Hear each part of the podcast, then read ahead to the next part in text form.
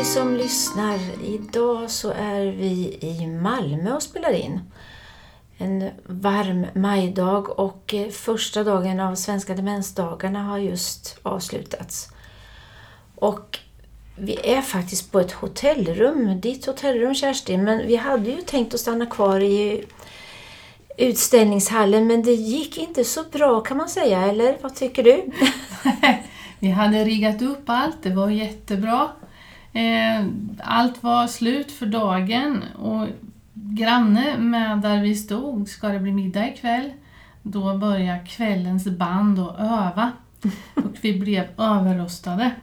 Så vi blev tvungna att flytta på oss lite. Så nu sitter vi här på ett hotellrum istället. Ja, det hade blivit lite gung i det här avsnittet annars. Ja. Lite annan bakgrundsmusik här kanske. Det var trevligt. Mm. Lite mycket gung tror jag. Ja. Eh, men du Kerstin, eh, första dagen har avklarats som sagt. Vad, vad är dina intryck efter den här dagen? Alltså mina intryck är som vanligt skulle jag säga av Svenska demensdagarna. Det har varit väldigt, en väldigt bra dag. Det har varit väldigt bra innehåll. De som håller i Svenska demensdagarna ska ha en eloge för att de alltid får till det så bra. Mm. Eh, och även allt runt omkring som funkar bra. Men alltså, jag tror att vi är 1100 personer. Mm. Och det är mycket som ska klaffa som inte bara har med föreläsningarna att göra. Nej. Och det tycker jag det har gjort. Mm. Men, men som jag säger, det har, det har varit bra föreläsningar och dagen började med att man pratade om anhörigas situation i en stor föreläsning mm. som gav mycket tankar. Ja. Och, Vill du berätta om några tankar som du... Som jag fick där. Ja. Eh, det är ju att anhöriga är väldigt hårt belastade och att eh, boendeplatser har minskat i mm. Sverige. Mm. Vilket gör att anhöriga blir mer belastade. Mm. Och att kvinnor är mest belastade. De som vårdar mest? Ja. ja. Mm. Eh, vi skulle kunna ta ett avsnitt, alltså alla de här föreläsningarna som jag bara säger kort att vi har lyssnat på idag skulle vi kunna säkert ta ett avsnitt om varje, ja. vad det lider. Ja. Mm. Men eh, situationen är ju viktig mm. att lyfta. Mm. Hur det är runt anhöriga. Mm. mm. Absolut. Eh, jag har också varit, för sen är det ju så här man får gå på några mindre seminarier. Mm. Och jag har varit på två stycken. Jag mm. har varit på en som handlar om måltidsmiljön. Som var ja. en dietist som pratade och eh, spännande runt det. Mm. Hur vi, alltså, Något hur, du vill skicka med oss? Ja, att måltiden är någonting där vi måste skapa en upplevelse. Det är inte bara maten alltså? Nej. Det här tycker jag är ganska intressant för det är ju väldigt mycket eh, som florerar i, i media och mm. sociala medier och överhuvudtaget att med, med, undernäring och maten är inte näringsriktig och alltihopa det här. Men jag har också med mig det sedan tidigare att det är inte bara maten i sig, det som du säger, måltidsupplevelsen. Mm. När du tänker måltidsupplevelse, vad, vad, vad, tänker du på då? Ja, men, alltså jag tänker på, på allt. Mm. Och allt ifrån att det självklart det ska vara näringsriktigt, det ska vara bra råvaror, det ska, mm. liksom, det ska vara en bra produkt som är lagad. Ja. Sen är miljön otroligt viktig. Mm. Alltså hur, hur har vi gjort miljön? Hur har vi placerat de som bor på det här boendet? Hur sitter de? Sitter de vid ett bord och passar där verkligen? Mm. Eller har vi delat upp så man sitter där så att det passar? Ja. Eh, hur är det dukat? Mm. Hur agerar personalen? Mm. Samspelet ja. mellan personal och de som bor. Och samspelet mellan personal och personal. Mm. Så inte vi ställer oss och pratar om saker. Ja men du Liselott, ska du åka på konferens nästa vecka? Nej, när vi håller på och ska servera en måltid. Ja, eller börja plocka disk eller skramla med någonting annat. Så. Ja. ja. Eh, och också hur presenterar vi? Mm. Talar vi bara om att ja, men det är mat och så frågar någon vad är det för mat? Nej, precis. Och så vet man inte det. Och då, då bara tänker jag på, jag tror det var när du och jag jobbade på dagverksamhet ihop. Så mm. stod det i matsedeln, för vi fick ju en matsedel då, fisk, sås och potatis. Ja. Och så ringer vi och frågar, men vad är det för fisk? Och mm. de i köket tyckte vi var jätte jättekonstiga Ja. som ringde och frågade. Idag Ja. är det lite mer relevant. Mm. Att det är okej, man, man vill veta lite mer vad... eh, Ja men det, idag är det rödspätta. Ja, visst. Och vi får inte glömma att presentera det här för de som är sjuka. Nej, ännu viktigare då kanske att man verkligen sätter ord på det man serverar också. För man ska ha en god upplevelse. Mm. Eh, så det var en utav de här föreläsningarna som jag var på.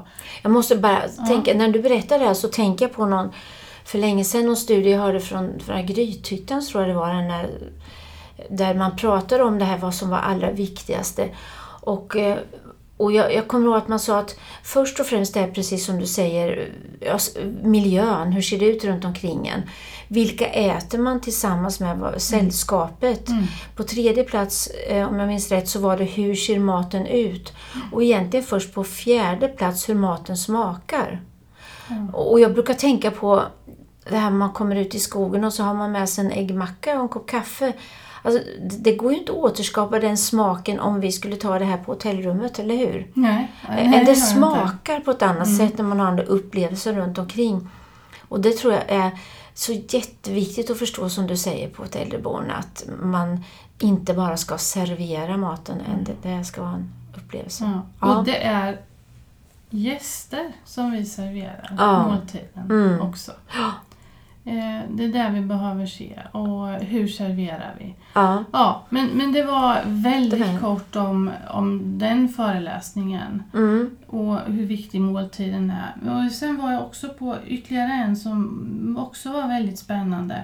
Mm. Som handlade om temacoacher. Jaha, och vad är det? Ha, ja, det handlar om att vi eh,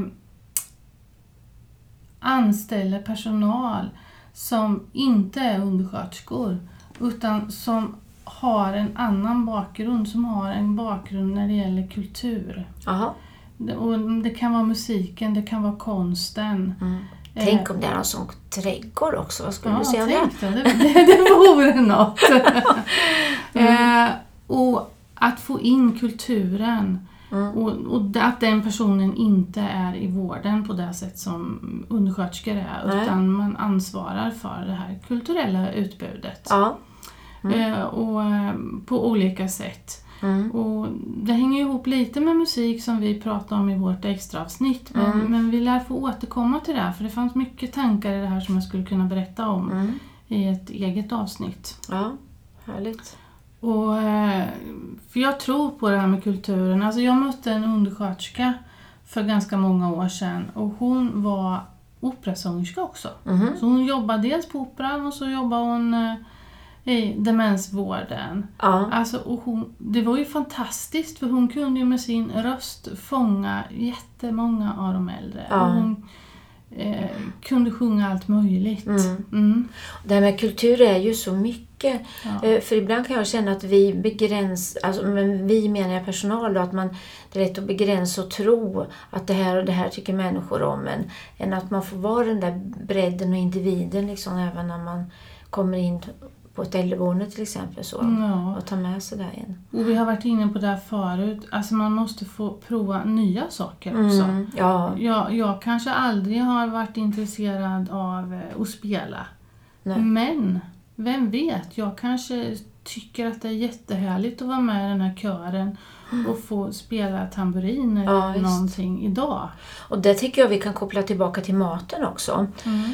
För visst, för många tycker ju om att äta den mat som man har gjort och det kan kännas tryggt och igenkännande. Men många tycker också att det är väldigt kul och, och härligt att få, få ta del av andra kulturers maträtter och få prova och testa så också. Är det. berikar också så. Men så är det ju. Så ja, men det var två av de här miniföreläsningarna som jag var på. Och jag har ju också varit runt idag och tittat, för det är ju många utställare här. Mm. Och ja, det, det finns mycket kul att titta på. Eh, fastnade och stannade vid en monter som heter En bra plats. Och En bra plats kändes lite spännande. Så vi har faktiskt bjudit hit en gäst och prata med en liten stund.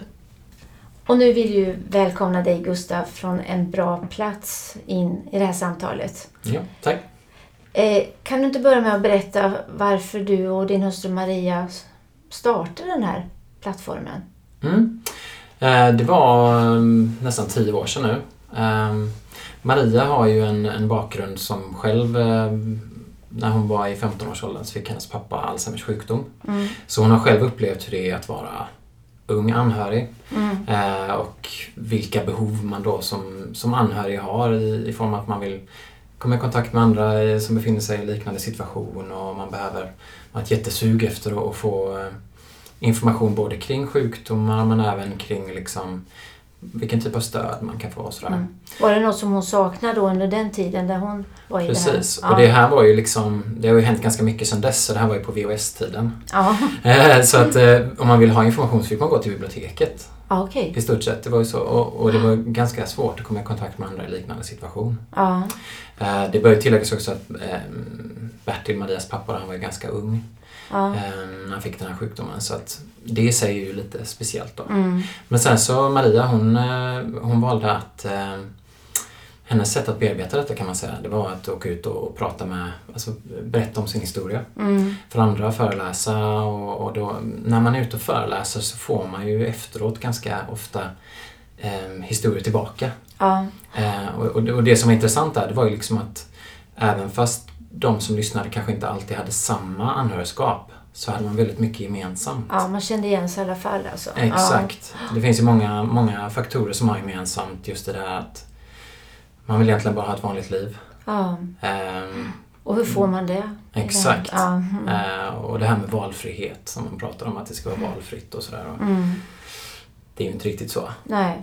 Ehm, men sen också det som, som kan vara intressant med, med bakgrundshistorien här också, det är ju att eh, sen så valde ju Maria att utbilda sig och hamnade till slut på och jobbade inom äldreomsorgen. Mhm. Så hon var ju, mm, jag tror det kallas enhetschef då, alltså hon var Ja.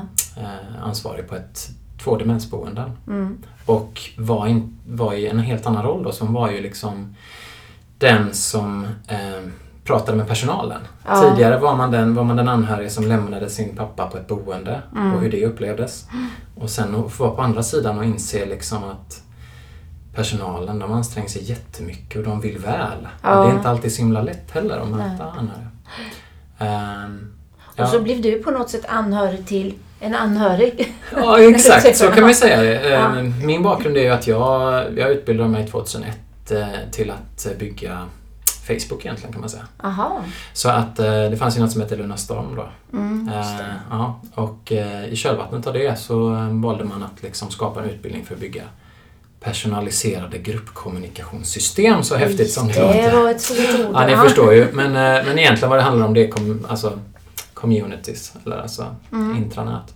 Så att ehm, 2008 i samband med att vi sålde ett, ett företag som jag jobbade ganska mycket med innan så stod vi inför det här, menar, alltså, våra två kompetenser tillsammans. Mm.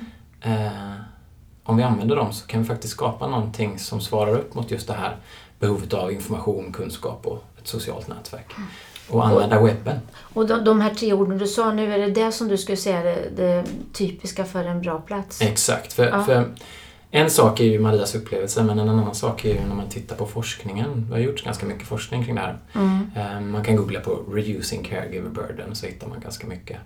Och det man kom fram till är just de här tre sakerna. Kan man, kan man ge anhöriga information, kunskap och ett socialt nätverk Mm. så kan man påvisa att det, det minskar anhörigas börda. Då. Ja, Och där är ju internet eh, ganska tacksamt att jobba med ja. just när det gäller de tre sakerna. Men du, om, om, jag, om vi nu, och Kerstin och jag träffar anhöriga så här, hur ska vi, hur, och ni som lyssnar på det här, hur kan vi hjälpa dem att hitta er? Hur kom, får man tillgång till er plattform? Ja, alltså vi är ju ett företag eh, bakom eh, Mm. tjänsten En bra plats. Så att för att finansiera vår verksamhet så har vi ju, måste vi tyvärr sätta begränsningar i vem som kan använda den. Så att i dagsläget är det de kommunerna som har valt att köpa in tjänsten som kan erbjuda det till alla sina medborgare. Ja, Men så om man bor i en kommun som, som har en bra plats så eh, kan man logga in sig själv genom att gå in på enbraplats.se och så Mm. uppger man sitt personnummer. och det Hur ser man... Ja, förlåt, nu pratar vi i munnen på varandra. Varsågod Mm. Kerstin. Hur många kommuner är anslutna idag? I dagsläget har vi 25-tal kommuner som är Mm. med. Ja. Ehm, och det, det blev ju så att 2009 då så var Karlstad var de som, som vågade hoppa på först. Och det var rätt intressant för de hade gjort sitt, sitt bakgrundsarbete där så att de hade varit ute och frågat sina anhöriga vad, vad har ni för behov, vad vill ni ha? Mm. Och då har de kommit fram till att typ en bra plats. Ja, Eh, så att de vågade hoppa på. Någon måste ju alltid börja. ja precis. Och sen har vi ju gått lite från kommun till kommun över, som ett band över Sverige. Ja, kommuner har, gillar ju att göra lite, titta på sina grannar. ja, Eh, och sen så finns vi nere i Skåne också. Så vi, ja. mm, För idag sitter vi ju i Skåne så det är din hemmaarena också. exakt Mm. så. Fast vi kanske inte ska prata hockey nu, eller vi sitter precis bredvid där. Nej, alltså jag är ingen sportfåne så jag har ingen koll. Då släpper vi det. Ja, så vi släpper det. Det tycker jag låter jättebra. Ja, Men du, det är ju något spännande som ni precis nu också lanserar, eller hur? Det måste du Exakt. berätta om. ja nej men så eh, vi har ju som sagt jobbat med En bra plats de senaste nio åren. Eh, och, och i En bra plats så har vi ju 170 olika diagnoser så det är en väldigt bred tjänst. Ja, just det. är viktigt förstås. Vi som Ja. är så inne i äldreomsorg och demensvård. Ja. utan vi jobbar ju liksom med, med alla som är anhöriga vilket är en jättemålgrupp. Det är ju Ja. vad är det, 1,3 miljoner människor ungefär i Sverige. Eh, men det senaste året så har vi tillsammans med Helsingborgs stad ehm, eh, påbörjat ett arbete med att ta fram en ny tjänst Mm. som vi har döpt till Demenslotsen. Och vad det handlar om, det handlar egentligen om att eh, skapa en GPS. Samma, samma funktion som liksom när man kör bil, att man vill få hjälp att hitta dit man ska. Mm.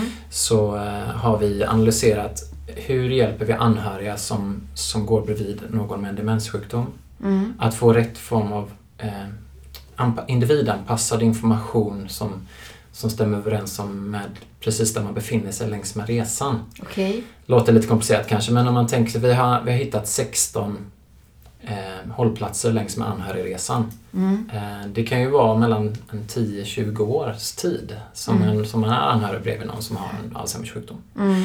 Ehm, Så att det är ganska problematiskt för kommun och landsting att hålla en röd tråd mot den anhörige under Ja. en så lång tid Ja. med, mellan alla olika instanser och huvudmän och allt sådär. Så det, det som datorer är bra på det är att göra automatiserade processer. Mm. Eh, Så att egentligen det stora arbetet vi har gjort det är att eh, inte prata eh, digitalisering utan prata, verkligen förstå behovet, hitta hur vi ska eh, möta det här behovet och nu det sista egentligen är att skapa en digital lösning till det. Mm. Så vi har samarbetat både med demenssjuksköterskor, eh, anhörigstödet, vi har också varit i kontakt med eh, nätverk av primärvårdsenheter. För det, för det är ju så att ska man fånga upp anhöriga tidigt så behöver man ju både jobba med kommun och landsting. Ja. Och det är också så att vi har, vi har funderat rätt mycket på hur underlättar vi för personalen ute i verksamheterna att verkligen få det här till att hända. Mm. Så vi har introducerat ett nytt tänk som vi kallar Digilogt. Där vi. Inte Eh, digilo, det- digilo. Exakt, så det är digitalt och analogt då, Ja. som, som möts i Digilogt. Mm. Och ehm, eh, själva tjänsten då, ehm, ehm, Demenslotsen, den, den är ju digital. Men för att enkelt fånga upp anhöriga Mm. ute i verksamheterna så kommer alltså personalen bjuda in dem till den här tjänsten med hjälp av ett eh, papperskort Ja, eh, med en kod på som blir liksom en, en nyckel egentligen. okej. Som löser ganska många problem som annars kräver inloggningar och att personalen behöver ha speciella Ja. tillgång till smartphones eller Ja. ha tid till det. Och så. Mm. Så det låter enkelt att kunna ansluta sig. Exakt. Ehm, Så, så eh, jag brukar jämföra med liksom om vi ska åka, vi är i Malmö nu, om vi ska ner till Paris så, eh, så är vi ju inte intresserade av information om hur vi svänger i Tyskland utan vi vill veta Mm. hur, hur tar vi oss i Malmö ut på motorvägen. Ja, Och om man jämför med att vara anhörig bredvid någon med demenssjukdom så är ju sjukdomen så att sjukdomsbilden förändras hela tiden. mm. Så man behöver leva i nuet. ja. Det är liksom lite av räddningen att vara anhörig till en person med demenssjukdom. Mm. Så därför är det ju också ganska viktigt att få information som är relevant just där man befinner Ja. sig just nu. Det där tror jag säkert både du och jag Kerstin känner igen oss i att man orkar inte tänka på vad som möjligen kan hända sen. Den informationen är- vill jag inte, kanske, kanske inte vill veta eller orkar inte ta till mig. Än få det efterhand som sagt. Det låter ju fantastiskt klokt med de erfarenheter vi har. Och då är det samma sak, att den tjänsten gäller också de kommuner som är anslutna.